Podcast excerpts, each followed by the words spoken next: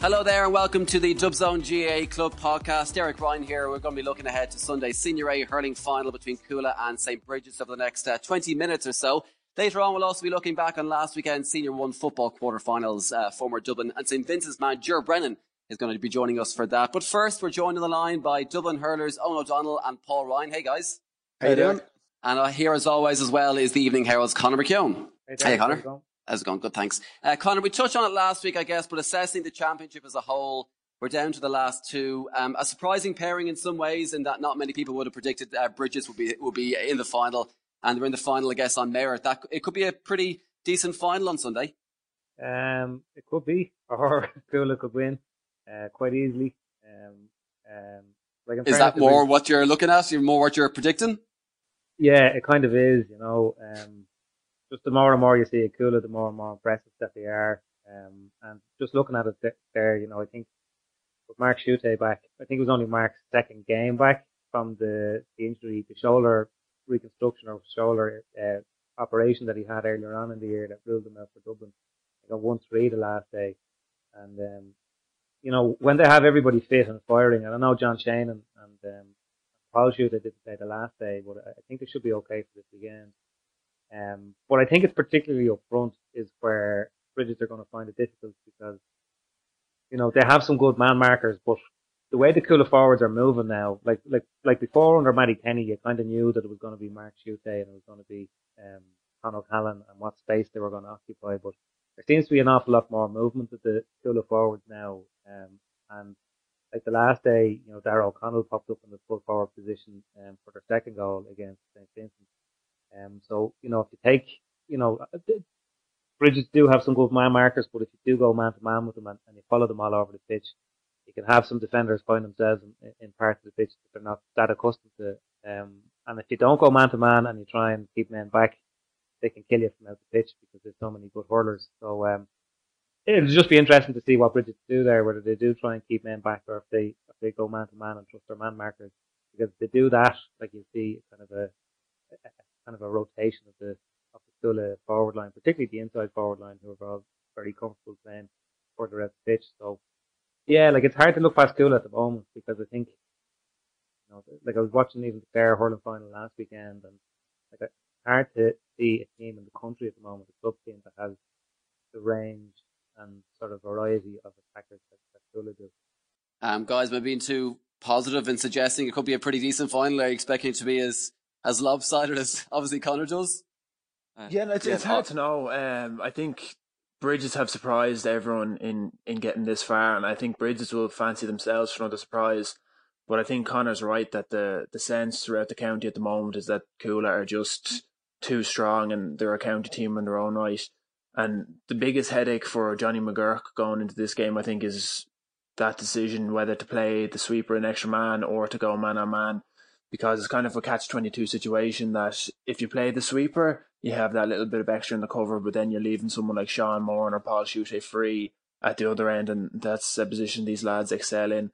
So I wouldn't envy Johnny McGurk and the headache he's going to have over the next coming week. Um, like Connor touched on, the forwards that Cuala have are just probably a, a level above what Brigid's would normally be dealing with and what they faced against Craobh and uh, with previous opposition. So there's four or five key men there that can do serious damage, and I just don't think Brigid's have the backs to cope with all four or five of them. That they might be able to shut down Con or Mark on a good day, but then Jake Malone or Sean Treacy, Nicky Kenny, all these lads are, are going to step up to the plate then.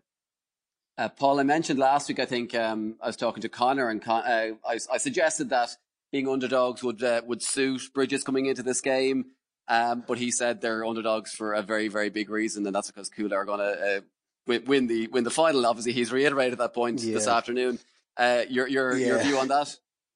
Um, yeah, look, I, I suppose I'd have to agree with the guys in, in some sense that it's very hard to see Brigid's having in, having it in the tank to to get past Cuala. You know, the, he mentioned the movement. It's that's one thing I noticed about, them this year. We played them in the league final, and you have Darragh Connell coming from midfield. He'll make a cutting run through, but then he'll stay in full forward line. Con will pull out. Treacy pulls out, everyone's moving. It's it's extremely hard to mark them.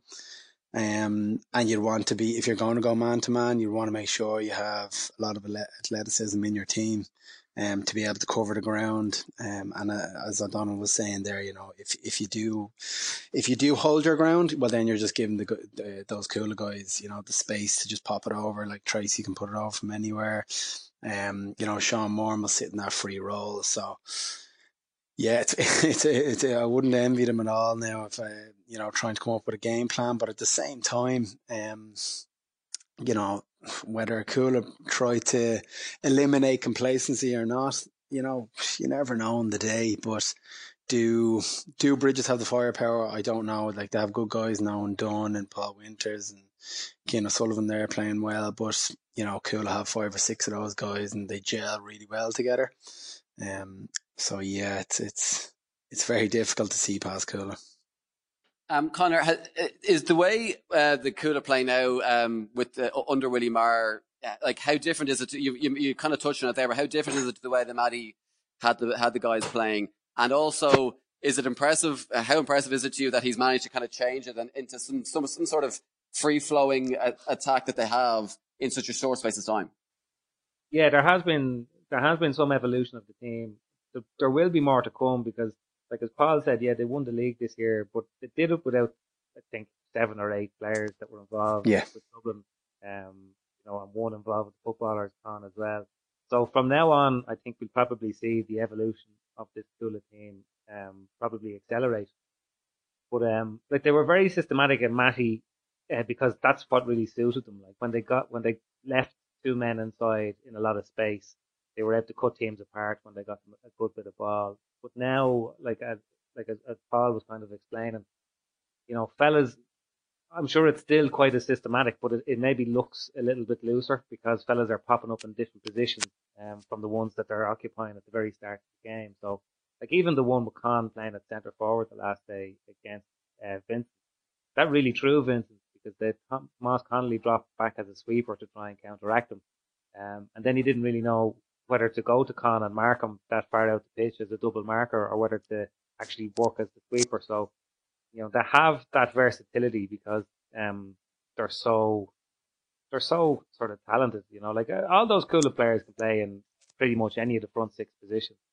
Um, and the other thing as well is, as a team, they've won two All Irelands and three Dublin County Championships. So, um, I think probably changing how they played even slightly under Willie Maher has suited them and has seen them maybe blossom into maybe not into a better team because they were you know a serious team when they won their two All Irelands under Mattie, but probably you know to, to get the to get the levels of sort of enthusiasm and everything else back into the team, like they look like it's fresh again. Um, uh, now, mm. partly I think that's down to the fact that everybody's fit again or close enough to it, but no, there, there, there definitely is some evolution of that, of that style from two years ago. Um, Owen, uh, you've been watching Brigid's in action in, uh, for Dubs TV over the past few weeks in the quarterfinal and the semi final and their wins at Parnell Park. We've already touched on Cuala, obviously, and their strengths, which are pretty much all over the park. Um, but tell us how Johnny McGurk has Brigid's playing and where their big threats are this weekend. I think Paul mentioned them already, the likes of Cian O'Sullivan, Paul Winters, Owen Dunn. Uh, where can Brigid's look at in terms of their strengths this weekend to give them a chance of winning? Yeah, I think it's important to say as well, like because we're highlighting Cuala's strengths, um, that's not taken away from Brigid's strengths because they have an awful lot of potential in their team as well. Um, Johnny McGuirk seems to have the balance right between experience and youth. You have like lads in the spine like Alan Nolan and Dara Plunkett who have been around a long time and have been playing together a long time, so know they're set up very well. And then mixed with that, you have Owen Dunn, Paul Winters, Cian O'Sullivan, who would probably be the three standout forwards there in the, the Brigid's line. And that's who they will be looking to um, to lead them on on uh, at the weekend. Um, Owen Dunn was probably potentially one of the players in the championship championship so far. Uh, he's really exploded onto the scene. Um, John, it, it's not just uh, scoring ability. He seems to be a, an all round player that he's winning puck outs. He's kind of dropping deeper as a centre forward and creating plays, but well able to turn the wheels on when he wants and and put some pace through the middle. So these are the lads that they are going to be looking towards uh, on Sunday. But as we said already, that Cuala are going to drop their half forward line and will not only have that space to, to put the ball out in front and as outright ball winners over Darragh Flynn, Sean Moran, and Oisin Gough and Paul Schutte. I don't know if if they are that yet, but they're really a team that's grown into the championship so far. And we spoke about Cuala getting better. Uh, Brigid's have certainly seen a massive improvement since the start. That I think Cuala best Brigid's by nearly twenty points in the in the group stage, and Brigid's sure as hell won't let that happen again. That they've grown into a different team. Uh, yeah, I guess the question for you all guys: uh, Has this been coming from Brigid's over the past few years? Uh, like, have you seen the, have you seen them kind of gradually build towards something that they're in a, deservedly in a county final this season? Is that something that you kind of you, you were aware that this is going to be happening from them over the past few years, or is it a big surprise that they're in the final, Paul? I think it's uh, something that we've seen coming, but probably maybe not as quick as I thought it would come. Like they, I think this year they've just really gelled well together. Johnny McGurk is obviously doing great work with them. Um, we played them, I think it was last year in the league final, and um, they they were quite good. Like, but but this year they've just been been uh, much better than they used to be, you know. So I think all the guys up front are starting to gel, um, and right back into the into the full back line. But Nolly, you know, Nolly in the spine is a big one there. Like he'd be talking to them, he he he'd be commanding the hallway they set up. Um, so to have that experience there, as O'Donnell said, um, is is massive for that team.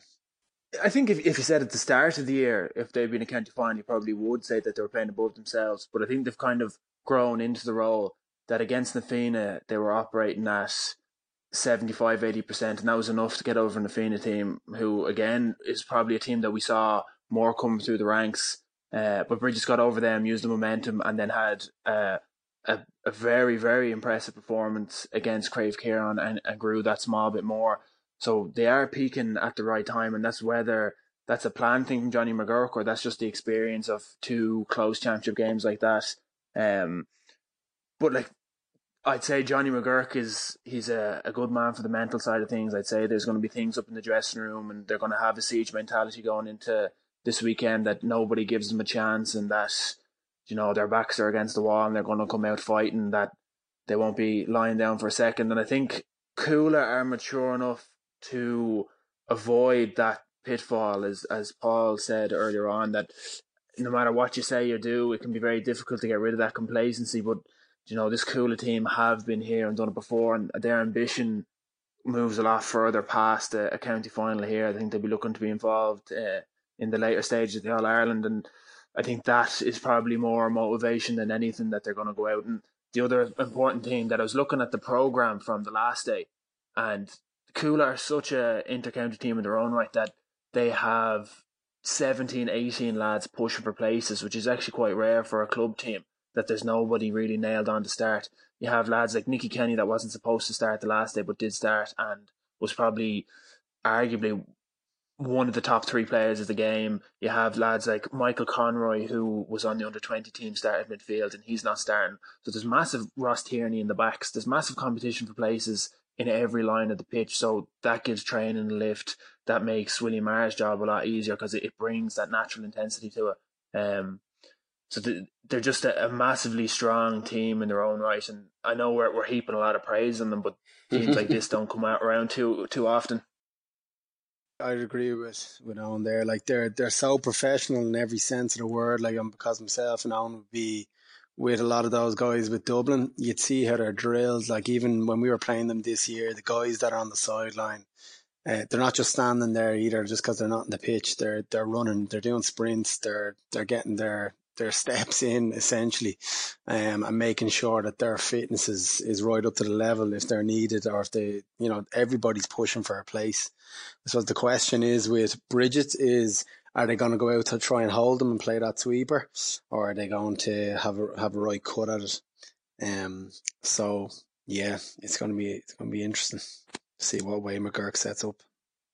And Conor, like the, we've been talking, the lads been talking about about Cuala and how and how you know professional that they they train and all that kind of thing. But like, where has this come from for the past five years? I mean, it's, probably a very difficult question to answer, but like, like five year, five six years ago, was this building again for for for Cuala that they would be in a position that they'd be winning county finals left, right, and centre, and obviously going on to win All Ireland's? is it just a freak generation of players? Like, where where have you seen this kind of success from Cuala come from over the past five years?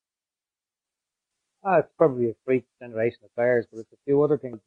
Like, uh, you know, the, you know, a lot of those, a lot of that team, um, had, had like fathers who were on the last Cuala team, the won three Dublin titles in a row, like the Tracy, the, like the were obviously relations with the two so, um, so like they're, yeah, they are a bit of a kind of a freak generation as well because like you have to put it into context. You know, like if Cuala were to go and win the All Ireland this year, it might be a little bit disrespectful to talk about it before a Dublin County final, but they are the bookie favourites. Like three All Irelands in four years, like that's kind of that's, that's incredible. Hell stuff. Like, you know, that, that's yeah. gener- more than once in a two generations sort of a team. So there's a few things that's gone into it, Derek. First of all, there's a really good group of players that have come along at the same time, that have grown up together and have a tremendous sort of uh, intuition when they play with each other on the pitch. But they've always been incredibly well managed. Like it's hard to underestimate. Um, I'm sure that the lads will jump in at any second now and speak with Mattie Kenny whenever they want. But it's hard to underestimate uh, just how well Mattie had that team drilled. Like he he turned them from what they were, which was a team of really talented, but probably just lacking a small bit of direction um, as a group. Turned them into a really solid team. Um, and like they have leaders through the team. Like Paul Schutte is a huge leader back there, as Oisin Gough.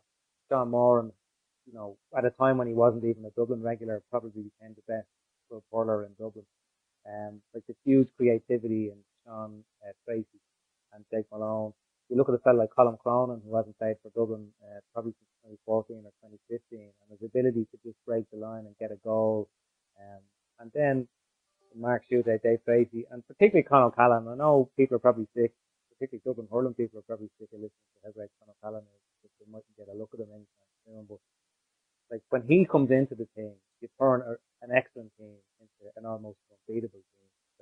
Like, like I don't know how you mark him. Like he plays full forward, and you know he goes through the sweeper for a shortcut and the goals. He plays centre forward, and he can score from out pitch. Despite the fact that he's barely held a hurl in his hand for the last seven or eight months. So, um, like when you build all those factors in together, you get what is yeah, and guys, like obviously you you played against them for the last while. Yeah, I'm I'm guessing it's, it's a similar kind of uh, feeling from, from your from your point of view, being the opposition to Cuala that there seems to be this kind of incredible machine.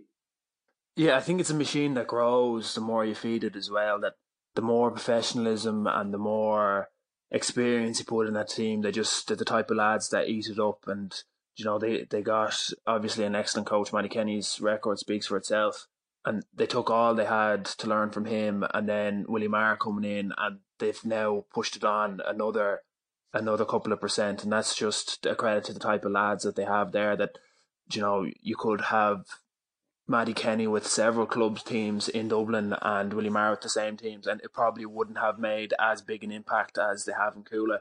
Um, that you know the the fundamental thing in the club is the players, and that's what they have in abundance. And you know that you can see that they aren't what they, they're obviously not too willing to let the success go. That you always see them posting nursery, uh, nursery fun days and things in the hall and stuff. That their social media, you can really see that everything is going on behind the scenes, and you know it, it's run quite efficiently, and they have obviously lads in charge and who know what they're doing. You know, and it, it's just a machine that is very hard to stop once it gets going. Good stuff. Okay, I guess I don't need to ask for predictions, guys, because it's pretty obvious who you're going for this weekend. But uh, I guess by how much, how big a win do you expect Cuala to have this weekend? And do you do you see Brigid's putting up a fight to make it into a, into some sort of game at all? Paul, we'll start with yourself. Um, I don't know. Look, it's a hard one to call. It's a hard one to call. I don't want to be too disrespectful, but look, I'll go obviously go for the Cuala win. Uh, by I don't know. It's going to be We'll call it five or six. Probably being conservative. Okay, Gustav Owen.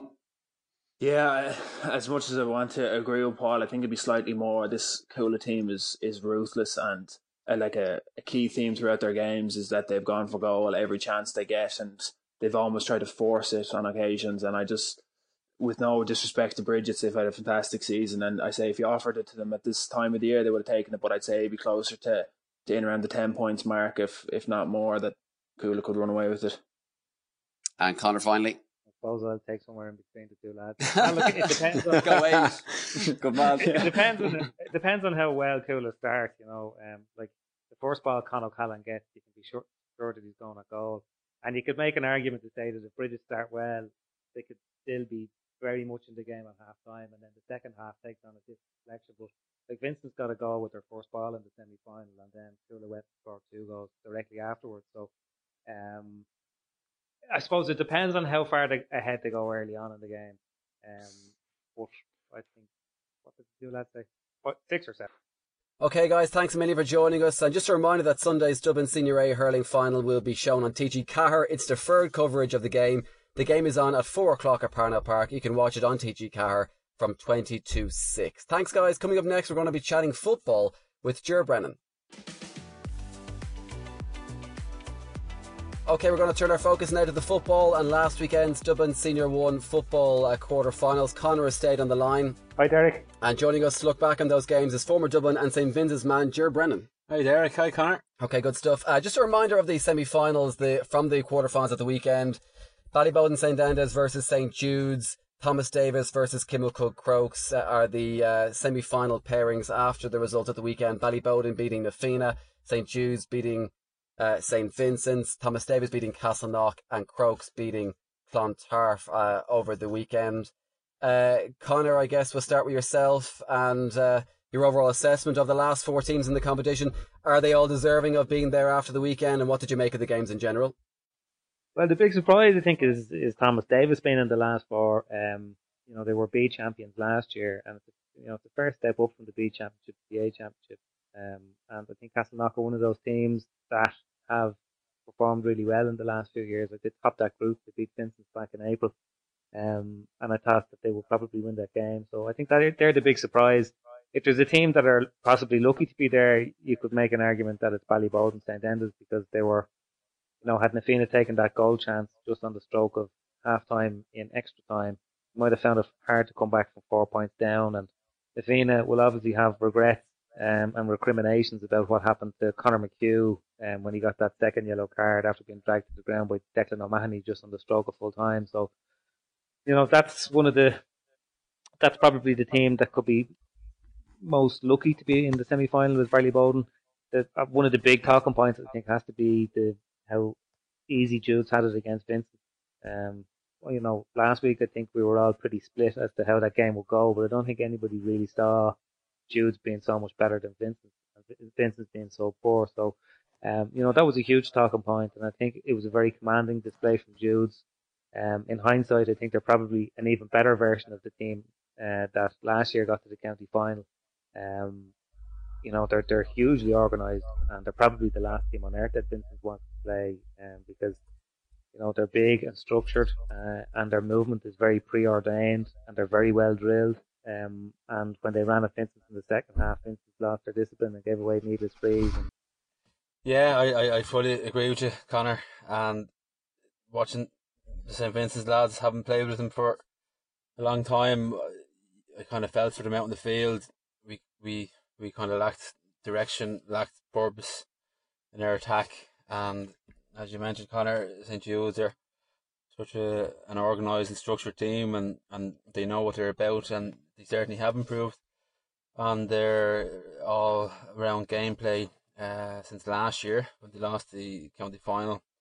Uh, while there was only, I think maybe was there eight points difference on the on, on the scoreboard. It was nine points last year, but I think it could have been twenty points if, if, Jude's really put us to the sword. So yeah, feel for feel for the St Vincent's players, but uh, possibly the writing was on the wall um, with some of the performances earlier on the year uh, for St Vincent's. We were just a bit uh, unstructured and, and, and rudderless on occasion. And um, Jared, going into the game, would you? Because last week the guys were pretty split about what would happen in this game. This was kind of the one game that they weren't sure about. They predicted Ballyboden to win. They predicted um, Castleknock to beat uh, Thomas Davis. But this was the one game that they said would be uh, very, very tight. Were you I guess going into the game wary about what would happen in the game? Were you were you confident that Jude's would win? Well, based on our performances in the championship over the last six seasons, Derek, you are hoping that there's enough experience and muscle memory uh, and mental memory to, to get ourselves uh, out of the hole. and get through this uh, quarter final against St Jude's. But probably in more recent times, in recent games, uh, um, just watching St Vincent's, there was a lot of positional changes throughout the year, and I suppose the management were trying new new things, um, putting guys in uh, different areas of the field. Ultimately, it came back to a more known structure or um, position on the field for us, Derek, with uh, the usual guys playing the usual positions. But again, we just was a dispirited, uh, disjointed performance from from uh, from St Vincent, and I know the players uh, haven't chatted to a couple of them since. Just feel disappointed with uh, with their own performance, but probably year as a whole, while we're still in the uh, semi-final stages of the of the Division One league, um, that league position may be covering a couple of cracks that exist within the squad at the moment. Um, and tell me, uh, you know, we, spoke last week about the fact that uh, you know Jude's would frustrate Vincent's. That obviously turned out to be the case because I think uh, Vincent's went two points up after six minutes and scored two more points for the rest of the game. So in the last 54 minutes of the game, they scored two points, and obviously one of them came in the last minute when they were eight points down to bring it down to seven uh, in the end. From a Jude's perspective, their game plan worked pretty well because they frustrated Vincent, stopped them from creating a whole lot, certainly in the second half. Well, the the funny thing is, Derek, just looking at some of my notes here from the game, in, in that first half period, we missed two goal chances. Uh, Mossy had an off day with his own striking. Uh, he missed four in the first half, and Dermot also missed one and actually Adam Baxter missed another shot. So we missed all in all two two six uh, in the first half period, despite not playing particularly well. And if those scores go in early on, the team can gather a bit of momentum and and a bit of confidence. But alas, it didn't. And I know when we were chatting last week, you know, my initial uh, preview uh, in, in in looking at how uh, Jude's perform, Derek, is you can't let them get a lead on you because they play so defensively. Uh, they get numbers um, back, and they do break our pace too. In fairness, but um, it's very hard to break them down when they have a lead, and they're just so well versed now and experienced. That's kind of keeping the ball and and uh, just sucking the life out of opposition once they have a lead on you. And uh, fair play to St Jude's because they did that extremely effectively after the initial five ten minutes. They kind of got a stranglehold in the game, and there's probably only one winner after ten minutes in my eyes. And Connor, I guess the writing was on the wall. Uh, as Ger mentioned there, you don't give uh, Jude's a lead, and, and the writing was on the wall. They were 5 3 up at the break, but by a, a, few minutes into the second half, it was you know 7 8 3 very, very quickly into the. It, it seemed. It seemed kind of like they, they picked up a big lead kind of out of nowhere. Suddenly they were five or six points ahead, certainly from my point of view at least. Was the game over pretty much with 15, 20 minutes to go, 50 minutes to go at least when, when it looked like, um, you know, they had that big lead. And again, you, you can't give Jude's certainly any sort of lead, let alone a big lead. Yeah, but like as you said, like Vincent went two points up at the very start, and and as Ger outlined, they had a lot of chances to kind of, you know, put up a better score at half time. Um, like it wasn't a case of Jude got the first goal or scored three or four points on the trot, and then Vincent were chasing it. Like it was, like Vincent's were kind of being nearly dispirited by their own play as much as how Jude's were playing. Like the Jude's keep the ball really well. Their kick pass and kind of mid range kick passing was very accurate. Like if you remember as well, I think Kevin McManamon had three wides and another drop short into the keeper's hand mm-hmm. in the first half. Um, now we obviously had a big influence on the game, and particularly in the second half. But like Jude's had their chances as well. But a lot of the Jude's movements seem to be pretty well orchestrated. Um, whereas if you look at the in the second half, you know, Gary McConnelly was getting the ball sort of 65 yards out in the centre forward position, but because Jude's keep their structure so well, like it's, so, it's impressive to watch how diligent they sort of make sure that all the positions are being manned.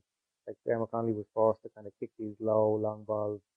But then you had, they were kind of into the corners, so you had Mossy Quinn and, uh, and the Varley kind of scampering into the kind of tram line, you know, and even if you win it out there, you have to go through a wall of bodies to, to get a shot out. So, you know, when you come up against a team like Jude, like one of the things that can kind of break them down is, you know, a moment of genius or several moments of genius, uh, preferably. But uh, usually, what you need to do is to have a very fine and orchestrated game plan in advance. And if Vincent had that um, break down that, it didn't execute it very well or was very hard to protect. And and it's probably something Connor that St Vincent's we would have had over the last ten years uh, when we were kind of competing at semi final final stages was that uh, defined structure defensively and offensively. Um, also a lot of clarity in terms of roles and what, what and what players were supposed to be doing, and what was admirable about St Jude's, but you alluded to already, is everyone had an understanding of what was expected of them. If they were a wing forward who found themselves covering the middle part of the pitch, they still had an understanding what was required uh, of them, and I thought what they did very well with with with, with Dermot, Chris Guckian tight ish to him, and, and Mark Sweeney dropping into the space behind Chris. It was it was a very unlikely that we were going to get a, a run on them uh, straight down uh, the middle, and then the quality of ball, as Connor mentioned, Eric into the into the corner, oh, sorry, into the corners. You're not going to get a whole lot from them. Uh, St Jude's and our kickouts, I thought were excellent in what they did. They did to and Vincent's what Kerry did to Dublin in the drawn All Ireland final, where they committed nearly seven guys inside the opposition 45 yard line, forced the ball long, and get bodies numbers around the break. And I think they won, they won the vast majority of uh, of kickouts. Now we did improve in the second half, but the last was too late. And where to now for Vincent's, Ger? Because uh, it was a it's a big defeat can they recover from this next year? I mean, they've obviously got a lot of guys in the team who are still All Ireland winners from a few years back. I mean, do they need fresh blood, or what, what do they need to do now to compete for next year? Well, again, with any big defeat, there there has to be a lot of self reflection from players and from management and from everyone involved, and there needs to be an honest look at how fellas prepared again on the field and off the field and how management went about their own business too. And guys need to ask themselves, is this something that they really want to do? Um, are they up to it? Uh, because we do have a very strong pedigree there and a lot of All Ireland and county medals uh, still within the squad.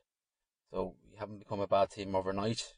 It's just last, lacked a bit of direction in my view looking at it. But there's a lot of honest questions and hard conversations that need to be have had over the, the next couple of weeks and you know we can't lose the momentum of the last couple of years. Good stuff. Um, okay, I guess the you, you, mentioned already, of the best game or the big game of the weekend was on Saturday night. Was live on RTE. Was Boden against Na Fianna. Boden coming through it eventually. I think they won by two goals, three fifteen to one fifteen, from memory. Uh, was the final score. Um, a really great game. So many talking points out of it. Uh, you mentioned uh, Connor that Na Fianna possibly could feel uh, hard done by not coming out of it because of some of those uh, it, it contentious decisions which we'll talk about in a second, but even some of the key moments in the game, for example, Rob McDade's block at the end of uh, first half of uh, extra time was such a key moment.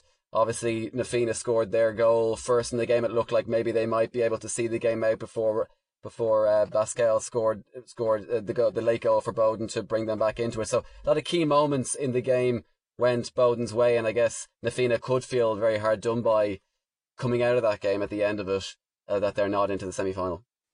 Yeah, well, they'll have huge regrets. Um, huge regrets. Some of them are their own making, and some of them aren't. Um, like the goal chance, again, like it was a really well worked move.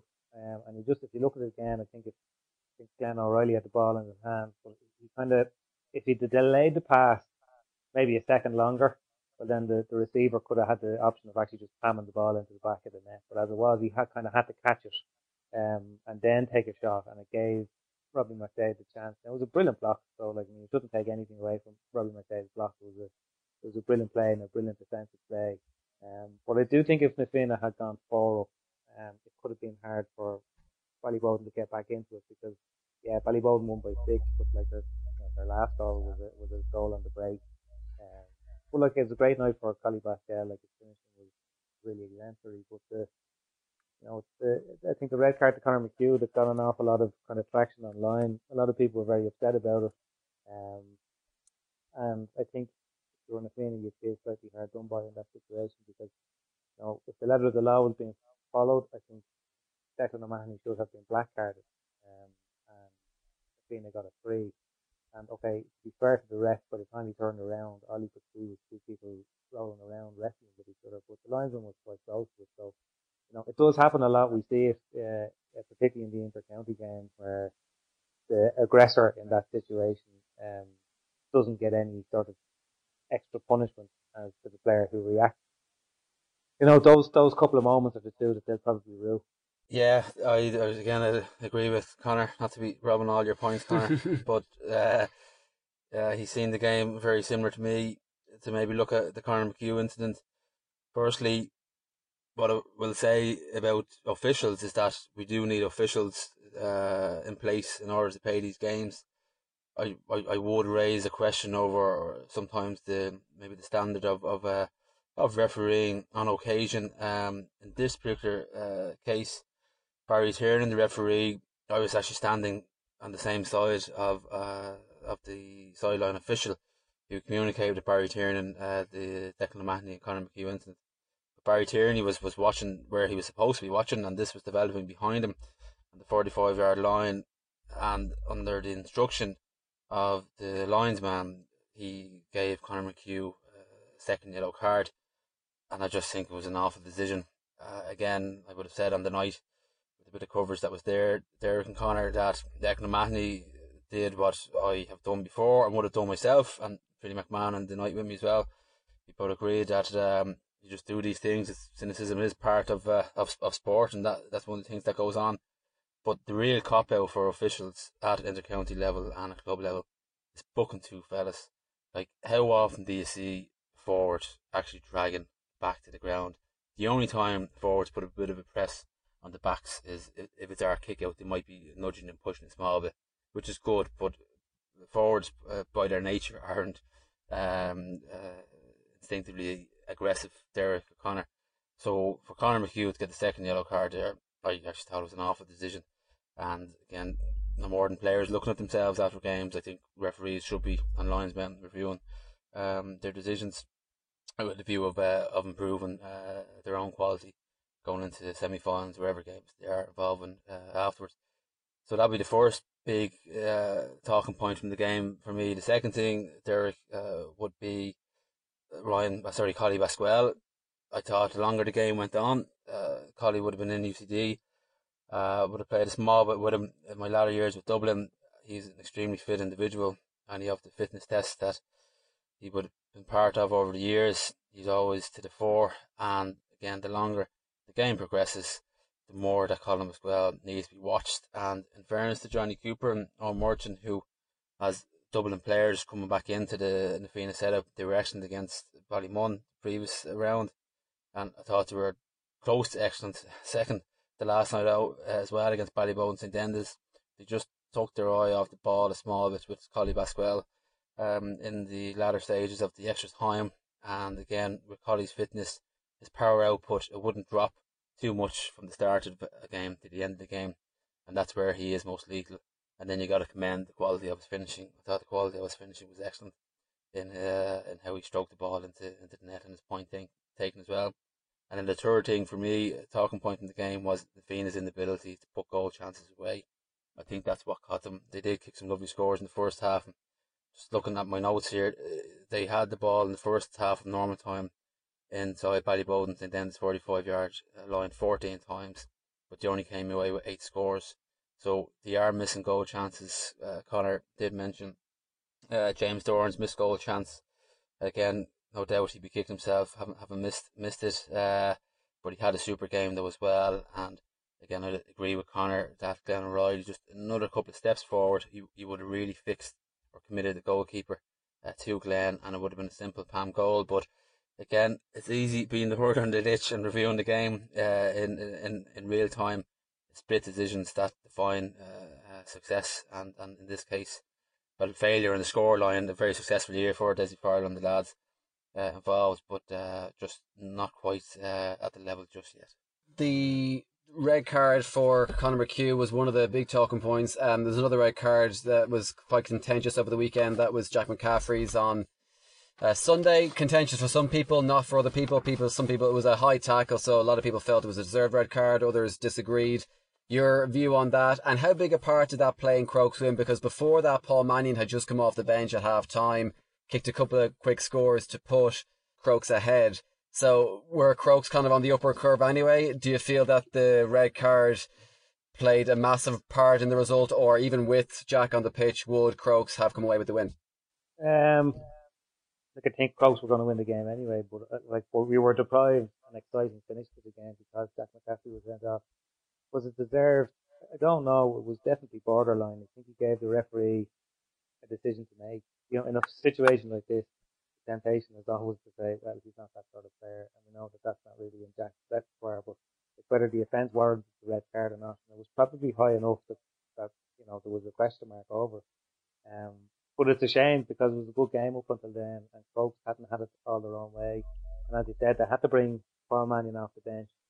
Um, I think it might have been only a point in it um, by the time Jack was sent off. And I'm not sure that Clontarf scored after that, but um, you know, Crokes definitely had, like, if you take scoring chances as being a sign of a team kind of superiority generally, I think Crokes might have had 27 shots on the day and had got 16 scores off that. So, um, you know, the conversion rate wasn't hectic, but, um, yeah, like, so when it's a player of Jack McCaffrey's, um, uh, caliber of standing in the game and influence on the team and they lose him, it, it's always going to have a huge bearing on the game.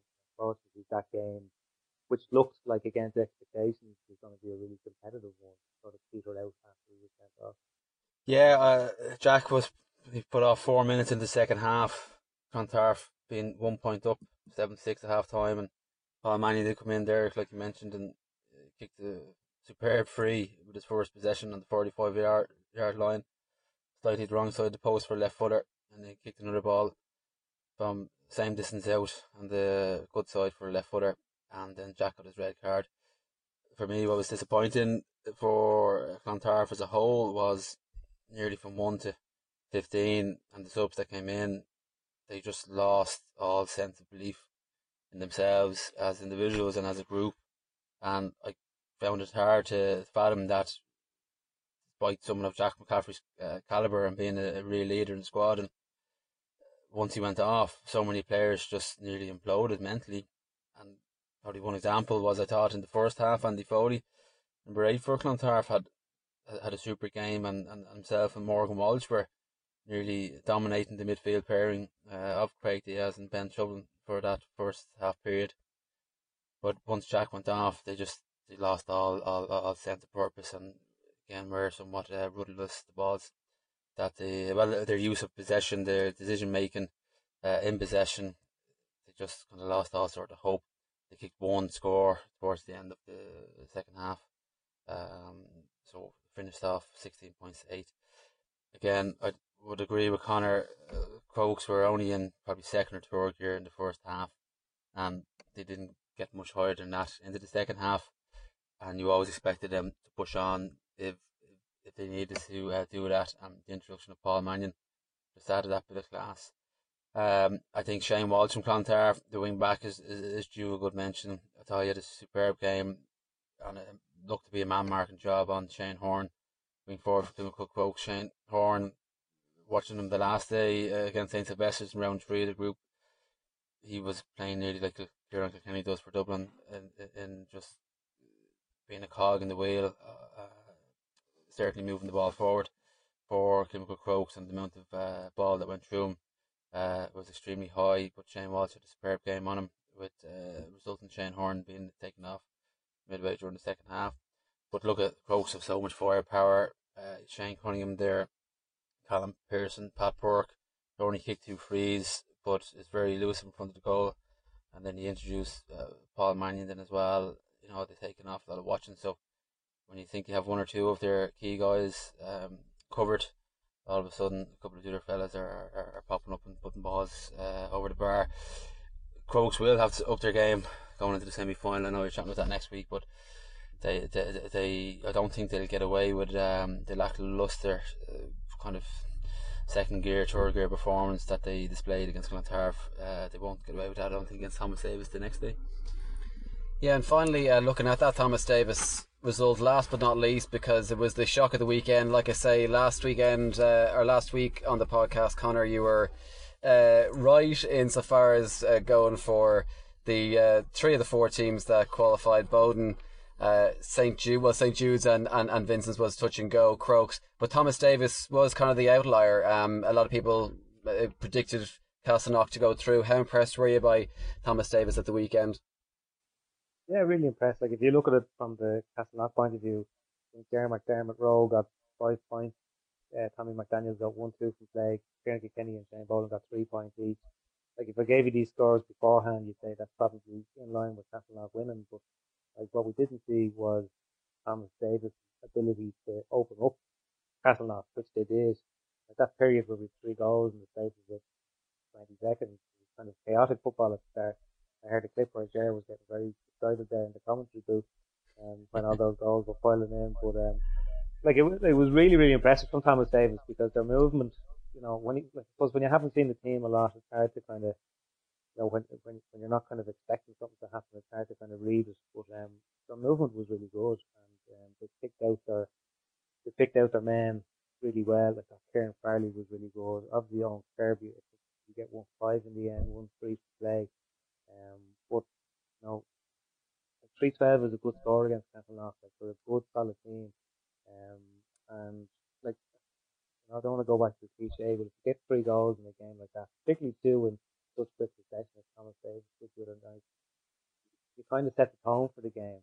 Um, and Castleknock, for whatever reason, never really looked like they were going to kind of, not that they didn't sort of rally, they did, like a lot of their big players played really well, but I just think Thomas Davis collectively were kind of a little bit more, um,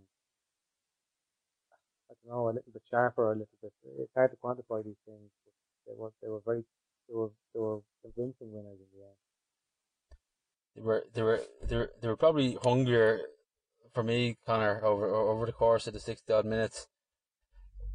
You look at the age profile profile of Thomas Davis and compare it to Castleknock. You know, centre back for Davis is Brian Kirby, thirty eight, Kieran Farrelly, thirty eight. Shane McGrath, who would have played with development squads and minor and 21 to Dublin over the years, 34, 35. And all of those those three guys all stood up, particularly Shane McGrath in the second half, coming in with three points, and Kieran Farrelly using his experience and his body strength, uh, scored one one. But um, Castleknock, Derek would, would, would play uh, similarly to St Jude's in, in, in how they get numbers behind the ball and look to break at pace. But Thomas Davis just kind of met him head on. They, they, they when they Thomas Davis did push up, and met Castleknock uh, in their own half. They stopped them building up any momentum. And again, I think they were well worth the one point victory. Uh, they just showed that bit more desire uh, to win. I was at a couple of the county board meetings two years ago when they were redefining uh, the new senior football structure in Dublin with the senior A and senior B. And Thomas Davis is with their tradition of again winning three in a row. I think the late eighties into the nineties, they were quite disappointed and hurt at those county board meetings that they were being placed in a, in a senior B championship, and I can only assume, and the evidence suggests now that having won senior B last year, they are they sat down and made a choice as a group of players to probably you know give the two fingers, uh, so to speak, to maybe uh, county board executive or I don't know. While I do think it is a good structure and a good decision from the county board just to get that in there, but they have something to prove. Thomas Davis and they proved it, and they're really in bonus territory now. Um, Owen Kirby, uh, as as Connor mentioned, I thought was super, and Ryan Deegan midfield and as well, that was super. And then actually Robbie Crilly, the goalkeeper, in the second half, he came up to try to slot one and he and he missed it. And then a couple of moments later, he go, sorry, in the first half he missed one. A couple of moments later, the second half he came up and, and, and, and struck the ball over the bar. I think that might have got him back to the level uh, at that stage in the second half. But again, they just progressed on and they they held out. But it's it's it's amazing what team spirit can do to a team, where there's no out and out superstars in comparison to some of the fellas we know in the Castleknock team. But when a group of players sit down and decide that they're going to try something and work hard at it, it's amazing what can happen, and I think we've seen that on, on Sunday afternoon. Good stuff, guys. Um, thanks a million for joining us uh, this week. Just a reminder of the semi-final fixtures. Um, you mentioned there Thomas Davis playing Crokes. That's at seven o'clock in uh, Parnell Park. That's on uh, Saturday week, the 26th of October. Before that, at Parnell Park, it's at a quarter past five. Ballyboden take on St Jude's on uh, Saturday week, the 26th of October. And uh, just a couple of the senior two fixtures, by the way. Half past one at O'Toole Park on Saturday 26th. It's Templeogue Synge Street versus Whitehall Colmcille. Cuala versus Round Towers Lusk at half past three at O'Toole Park on Saturday as well. That's Saturday 26th, Saturday week. And a reminder before we go that Sunday's Dublin Senior A hurling final will be shown live on TG Ceathair. It's deferred coverage of that game. The game is on at 4 o'clock at Parnell Park. You can watch it on TG Ceathair from 5.40. That's it for now. Thanks for listening and chat to you soon.